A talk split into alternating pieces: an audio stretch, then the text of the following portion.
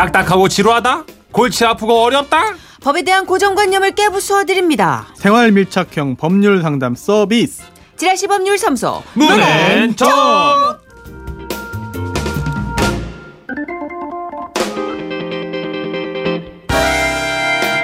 지라시 법률사무소 정앤문, 여러분의 고민을 어루만져 주실 변호사를 소개합니다. 법조계의 수호천사 손수호 변호사 오셨습니다. 어서오세요. 네, 안녕하세요. 반갑습니다. 네, 반갑습니다. 바쁘시죠? 아닙니다, 해줬습니다. 아, 뭐 연휴도 네. 없으시고 계속 네. 달리는 우리 손수호 변호사님. 손수호 변호사가 아니라 이렇게 약간 말마자를 어딘가에다 껴 넣어야 될 것 같아요. 손수마? 손마호? 마수호? 손수호 변호사마. 어때요? 괜찮다. 네, 이게 제일 어감이 좋잖아요. 넙죽 받으시는데요. 좋은데요? 네. 이제 곧 네. 반응 없다가 약간 암행어사 느낌 나잖아요, 그죠? 변호사마. 변호사마. 오, 일본 진출해야 될 것 같습니다. 아, 진짜 바쁘실 텐데 예. 또 자리를 해주셨어요. 이 시간 우리가 일상에서 흔히 겪을 수 있는 생활 속 문제들을 다뤄볼 겁니다. 뭐 답답한 고민거리들, 법적으로 어떻게 되나 궁금하신 이야기 소개해드리고, 이름 그대로 정말 수호천사 우리 손수호 변호사와 상담해 볼게요. 그렇습니다. 청취자 여러분들의 판결도 받습니다. 사연 듣고 나는 이렇게 생각한다 하시는 분들은 문자 주세요. 샵 8001번, 짧은 건 50원, 긴 글 100원 추가되고요. 미니도 무료, 그리고 손수호 변호사님의 상담도 무료입니다. 압류. 예, 예. 저희가 게시판 활짝 열어놓고 사연 받습니다. 오늘은요, 휴대폰 끝번호 2410님의 고민부터 해결하고 시작해볼게요. 안녕하세요. 저희 집은 30년 넘은 저층 아파트인데요. 주말이었어요. 모처럼 미세먼지 없는 맑은 날에 온 가족이 집에서 쉬고 있었습니다. 그런데 갑자기 베란다에서 물이 떨어지는 소리가 나서 가보니까 위층에서 물이 줄줄 흘러내리고 있더군요. 아이고. 그냥 참고 넘어가자니 떨어지는 물이 많아서 위층으로 올라가서 여쭤보니 화분에 물도 주고 베란다 청소를 호스로 뿌려가며 하는 바람에 우리 집으로 흘러내린 거였습니다. 참고로 저희 집은 베란다를 확장해서 티테이블을 놓고 쓰는데요. 그런데 문제의 그날은 베란다 문을 열어놓은 상태라 위층에서 뿌린 물이 집 안으로 다 들어와 바닥이 젖은 상태였고, 황당했던 저는 위층분에게 조치를 취해달라 했습니다. 그런데 그분 하시는 말씀이 물이 위에서 흘러도 아래층에서 해결해야 한다는 겁니다. 너무도 당당한 모습에 어이가 없었고요. 그렇다면 변호사님, 이럴 땐 누가 해결하는 게 맞는 건가요? 라고 문제를 제기해 주셨습니다. 이렇게 네. 애매하네요. 그래도 그동안 다루었던 그런 사례보다는 네. 덜 애매한 것 같아요. 네, 일단 왠지 베란다 확장이 좀 걸려요. 아, 그렇죠, 맞아요. 그것도 굉장히 예리한 그런 분석인 것 같습니다. 예, 이렇게 변경을 네. 해서. 근데 이제 베란다를 어떻게 쓰는 거는 뭐 이게 집주인 마음이고, 윗집에서 어쨌든 물을 흘렸으니까. 아니, 그러니까 위에서 물을 흘렸는데 이게 베란다 확장을 안 했으면 베란다에서 베란다로 물이 떨어지는 거였잖아요. 근데 용도 변경을 해서 베란다를 확장해서 티테이블을 놔서 이게 물이 피해를 입히게 된 거니까 이게 만약에 베란다에서 베란다로 흘러내린 거면 어떻게 할 말이 있겠는데, 우리끼리 왜 이러고 있죠? 아니, 지금 굉장히 두 분께서 하신 말씀이 핵심적인 부분에 의문을 제기하신 게 맞습니다. 그렇습니까? 네, 이게 물이라는 게 사실 위에서 아래로 흐르는 건 당연한 거잖아요. 네. 그리고 또 위에 집이라고 한다면 당연히 물이 아랫집으로 흘러서 피해를 입지 않도록 할 의무도 있죠. 그렇죠. 그런데 그쵸. 그러한 주의무를 위반해서 네. 막 쓰다가 또는 일부러 물을 뿌려서 아랫집이 손해를 봤다면 그거는 윗집이 책임지는 게 맞습니다. 네네. 그런데 여기까지는 이제 그 문천식 씨 말씀 맞죠? 네. 근데 정선혜 씨가 제기한 의문도 일리가 있습니다. 그래서 이 베란다 확장이 혹시 불법으로 확장했다거나 예. 뭐 기타 여러 가지 그림을 봐야 돼요, 사실은. 그렇네요. 다 봐야 되는데 일반적으로 그냥 이 지금 해주신 설명만 듣고 연상해서 봤을 때 물이 위에 집에서는 베란다에 화분을 놓고 물을 줬습니다. 네. 그러면 원래는 밑에 집에도 베란다가 있는 게 맞는데 그게 마루로 된 거잖아요. 그렇죠. 네. 네. 테이블도 놓고 했다고 네. 한다면 위에 사람이, 윗집 사람이 잘못한 거는 맞지만 아랫집의 잘못으로 인해서 피해가 더 커졌을 수도 있어요. 그런 부분은 또 감안을 해줘야 되거든요. 기본적으로는 위에 집에서 아랫집에 물이 흐르지 않도록 할 주의 의무가 있고 그렇죠. 그거를 이행하지 않으면 잘못이라서 배상을 네. 해줘야 되지만 혹시 아랫집의 행위로 인해서 피해가 커졌다고 한다면 그 부분은 또 참작을 해줘야겠죠. 그렇네요. 네. 이게 베란다가 어느 집은 되는데 어느 집은 또 안 되고, 그래서 이렇게 몰래 하시는 분들도 계시고. 확장 같은 거요? 그렇잖아요. 저 예전에 저희 아파트 전체가 그 베란다 확장이 되는 데였는데 예. 그래서 아파트를 확장을 한 거예요, 베란다를. 되게 추워. 아, 너무 추워. 가장 큰 문제예요. 거실 끄트머리 하면 입이 돌아갈 것 같아요. 너무 추워가지고. 그거 확장 아무나 하는 거 아니더라고요. 그럼요. 잘 알아봐야 돼. 네. 일장일단이 있어요. 네, 넓긴 하죠, 그래도. 넓긴 한데 하여튼 네. 되게 춥고 물이 차고 습하고 비 오면 그 끄트머리가 젖고 하여튼 뭐 하여튼 된다고 그래서 했는데 후회는 했어요.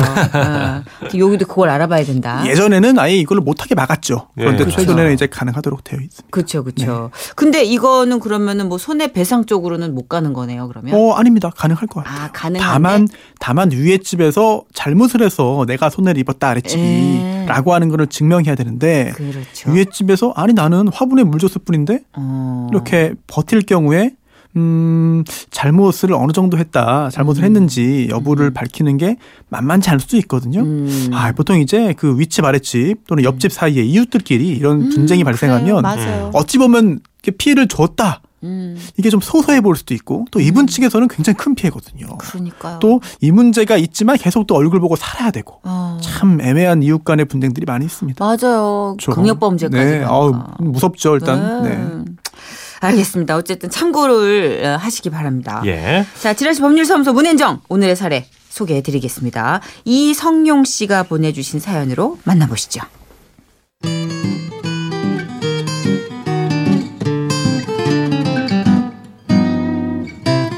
잠을 자다가요. 아무리 생각해도 이게 화병이 날 것만 같아가지고 컴퓨터 켜고 새벽에 사연을 올립니다. 며칠 전 새벽 1시쯤 잠이 너무 안 와서 혼자 자전거를 타고 집으로 돌아오는 길이었습니다. 집으로 가려면 꼭 지나쳐야 하는 공원이 있는데 이 공원 앞에는 사람들과 부딪힐 수 있으니 자전거는 끌고 가세요. 라는 주의 문구가 쓰여 있습니다. 하지만 그때는 새벽 1시. 에이, 사람이 한 명도 없는데 그냥 타고 가도 되겠지? 그러면서 저는 자전거를 그대로 타고 공원을 지나가는데 갑자기 그때였습니다. 어디선가 강아지 한 마리가 나타나더니 제 자전거를 보고는 왈왈왈 짖으면서 계속 쫓아오더라고요. 사실 이게 말이 강아지지 크기가 꽤 큰 그 불도우기였는데요. 더 무서웠던 건 이 녀석이 저를 끈질기게 따라오면서 계속 물려고 하는 바람에 저도 모르게 그 중심을 잃고 자전거와 함께 넘어졌습니다. 그러는 중에 그 불독이 제 신발과 발목을 살짝 물대요. 뭐 크게 다친 건 아니지만 주인에게 따져야겠더라고요. 아 저기요. 아니 아줌마 강아지가 갑자기 쫓아와서 놀랬잖아요. 그래서 제가 넘어졌고요. 아니 공원에 나오실 때는 강아지 주를 하고 나오셔야죠. 아 이렇게 막 마음대로 풀어두시면 어떡해요. 아줌마 아니거든요. 그리고 이거 봐요 아저씨.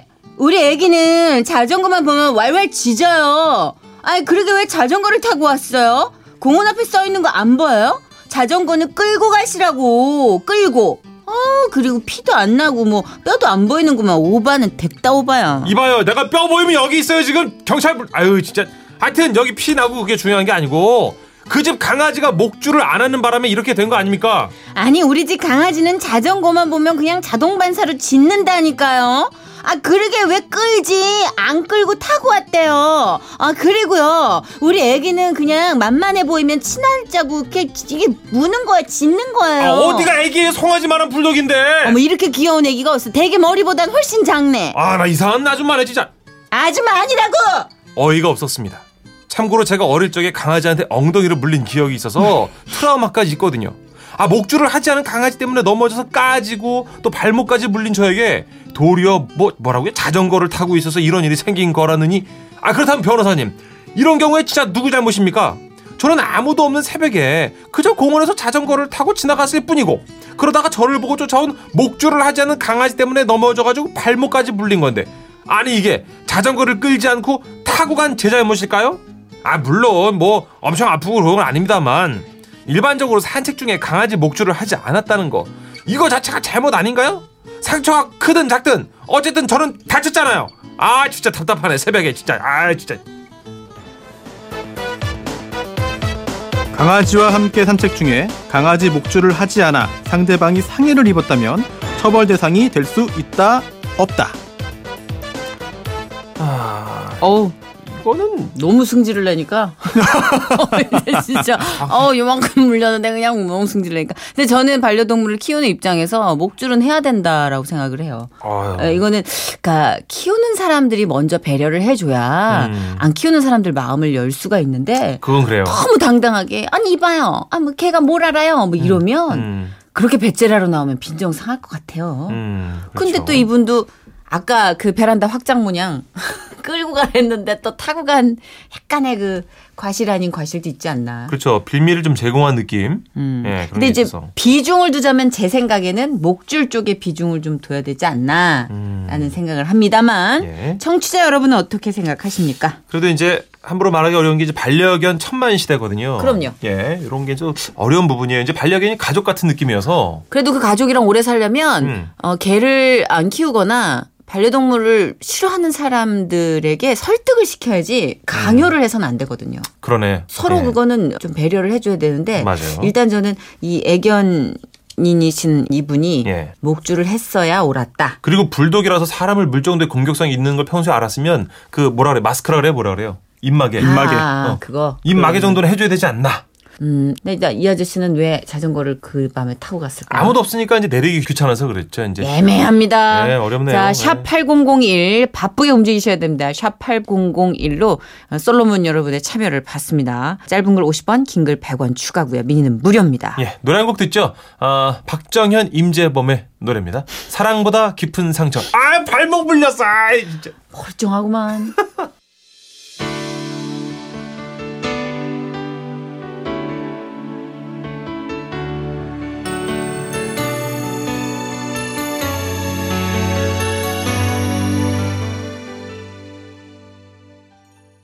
자, 지라시 법률사무소 함께하고 네. 계신데요. 청취자 솔로몬 문자가 많이 왔습니다.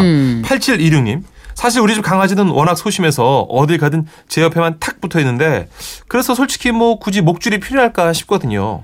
근데 외출을 해야 한다면 목줄을 꼭 해야 되지 않을까요? 저도 궁금하네요. 이러셨고요. 목줄 안 하면 또 잃어버릴 수도 있어요. 그렇지. 갑자기 위험 상황에서 애가 팍 하고 튀어나갈 수가 있어서. 다칠 수도 있고 강아지가. 네, 네. 그렇게 잃어버린 강아지가 유기견이 되기도 하니까. 네. 1870님. 목줄을 하지 않았다고 해서 처벌까지 가지는 않을 것 같고 발목을 아주 살짝 아프지 않게 물렸다고 해도 물린 건 물린 거니까. 그치. 핥은 건 아니에요. 확실히. 그렇지. 이빨을 썼어. 그러면 강아지 주인이 치료비는 줘야 될 것 같습니다. 그 치료비는 줘야 될 것 같은데 그러기엔 또 이 자전거를 탔고 끌어야 되는 시간에 이게 어려워요. 자, 전문가의 판단 들어봅시다. 네. 네, 이거 우리끼리 왈가왈부 해봤자 답이 안 나옵니다. 네. 강아지와 함께 외출할 때 강아지 목줄을 하지 않았다면 처벌 대상이 될 수 있다. 그러니까. 있다구나. 있다. 제가 개를 키우니까 요건 예민하게 네. 접수하고 있거든요. 근데 변호사님 굳이 이제 편을 들자면 어쨌든 공원에서 자전거 끄지 말라 그랬잖아요. 그렇죠. 네. 그것도 잘못이죠. 요거는 그러면은 한 5만 원 받을 거 한 3만 5천 원으로 이렇게 좀 다운이 되는 거 아닐까요? 그런가요? 지금 이게 여쭤보신 게 목줄을 하지 않고 강아지와 함께 외출했을 때 처벌 대상 되냐? 그러니까 질문이었잖아요. 근데 이게 질문이 너무 좀 이렇게 여러 가지가 묶여 있어가지고 조금 나눠서 지금 말씀을 드려야 이해가 좀 쉬울 것 같아요. 해주세요. 네. 어떻게 해야 될까요? 우선 강아지 좋아하시는 분들 많이 계시죠. 네네. 그렇기 때문에 더욱더 관심을 가지시고 들으시면 좋을 것 같은데요. 일단 동물 점유자의 책임이라는 게 있습니다. 그래서 이 사건 같은 경우에도 이 강아지, 불독이죠. 네. 이 강아지를 점유하고 있던 주인이 손해를 배상해줘야 돼요. 일단. 그 동물이 타인에게 손해를 입혔으니까요. 네네. 다만 이제 그 동물의 종류와 성질에 따라 그 보관에 아주 주의를 다 했다면은 그렇지 않다. 책임이 없는 건데. 그 주의를 다 하지 않은 것 같아요. 맞아요. 왜냐하면 동물보호법이 있습니다. 네. 동물보호법에 조금 전에 두 분께서 여러 차례 말씀해 주신 목줄, 입마개가 나와요. 이게 정선희 씨 지금 강아지 키우세요? 네네네. 혹시 등록하셨습니까? 네, 등록했죠. 예, 등록하셔야 돼요. 저희는 그거 받았어요. 네. 강아지를 등록을 해야 돼요? 그럼요. 해야 돼요. 견주가. 네.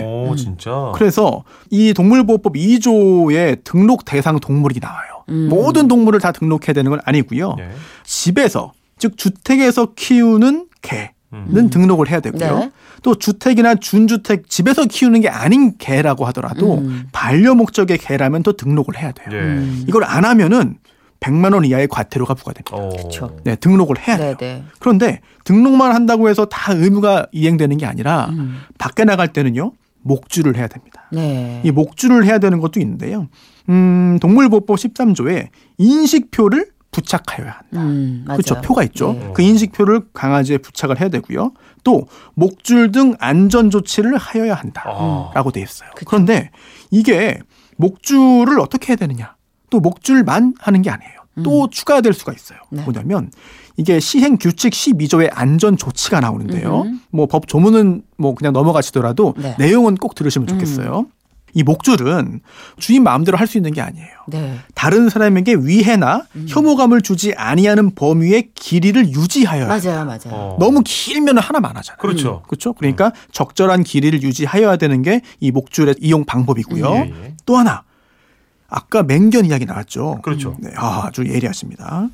맹견을 동반하고 외출할 때에는 목줄 외에 입마개도 하여야 한다. 아, 거봐. 규정이 있어요. 사냥개나 도사견이면 무섭거든요. 그렇죠. 도베르만 같은 거. 야, 무섭지. 아니 정말 두 분 강아지, 개에 대해서 관심 굉장히 많으시군요. 네. 지금 제가 드리고 싶은 말씀을 이미 다 준비하셨네요. 네. 그런데 좀 전에 그 입마개는 맹견이라 하더라도 태어난 지 3개월 미만의 경우에는 하지 않아도 돼요. 애기니까. 네. 맹견이라 네. 하더라도. 그럼 맹견이 뭔가요? 일단 송곳니 네. 대형견 중에서도 공격성이 가장 사냥개. 심시해지려고만. 아, 네. 아, 그렇죠. 예. 너무 어우, 지금 표정이 아, 이게 무슨 표정이 아주 개야 그게 네. 맹수지 그게 괴물 느낌이네요. 깜짝 놀랐네요. 유전자 변이로 형성된. 아, 개 얘기 한번 했어요. 왜 안 됩니까? 참나. 맹견이 공포영화에 나오는 개가. 맹견. 네. 맹견이 뭔지도 법에 정해져 있습니다. 어, 진짜? 네. 이게 시행규칙 별표 3 네. 표로 되어 있는데요. 아, 목줄과 입마개를 동시에 해야 하는 맹견의 종류가 정해져 있어요. 오, 궁금해요. 첫 번째, 도사견과 그 잡종의 개. 두 번째, 저는 잘 모르니까 정선우 씨가 설명해 주세요. 네, 두 번째, 아메리칸 핏불 테리어와 그 잡종의 개. 아, 그거 무서운 개인가요? 물면 안 노는 게 있어요. 앞다리 휜 게 있잖아요. 맞아. 세 번째, 아메리칸 스태퍼드쇼 테리어와 그 잡종의 개. 맞아요. 그 핏불이랑 비슷해요. 그러니까 둘이 또 엄마 아빠 돼가지고 새끼가 네. 태어나기도 해요. 사진 지금 보여주는 무시무시하네요. 네. 또 네 번째. 얘들 참 착한데. 스태퍼드쇼 불 테리어. 와, 그 잡종이. 두 마리예요? 견종이 있구나. 불테리어. 네. 불테리어 종류는 네. 조금 무서운 거죠? 예, 파이팅 넘치는 애로 유명하죠. 예. 로트와일러와 잡종이. 로트와일러가 침 질질질질. 옛날에 윤종신 씨가 그거 키웠었어요. 어우, 무서워서. 까만색 로트. 매력 있어. 얼마나 멋있는데요. 그리고 마지막으로 그 밖에 사람을 공격하여 상해를 입힐 가능성이 높은 개. 그러니까 이 사안에서의 불독이잖아요. 불독이랑 불테리어, 핏불이랑 다른 건가요? 아, 달라요. 아, 달라요? 네. 종류가 네. 비슷한 맥락의 생김새인데 네. 조금씩 다 달라요. 아, 불독도. 챔피언도 있고 그 안에. 불 들어가면 무서워 하여튼. 그러니까요. 예. 불주사. 예. 그거 말고요. 예. 사람을 공격하여 상해를 입힐 가능성이 있으니까 높으니까 역시 입마개와 목줄을 했어야 되는데 안 했기 때문에 문제가 있고요. 이런 경우에는 50만 원 이하의 과태료가 또 부과되고요. 또 참고로 이게 배설물을 수거하지 않아도 50만 원 이하의 과태료입니다. 맞아요. 네. 그리고 또 서울시에서 한강공원에서 또 여러 가지 문제가 최근에 일어나기 때문에 아예 좀 정해놨습니다. 서울시에서는요. 애완견 목줄을 미착용 착용하지 않고 한강공원 나오면 5만 원.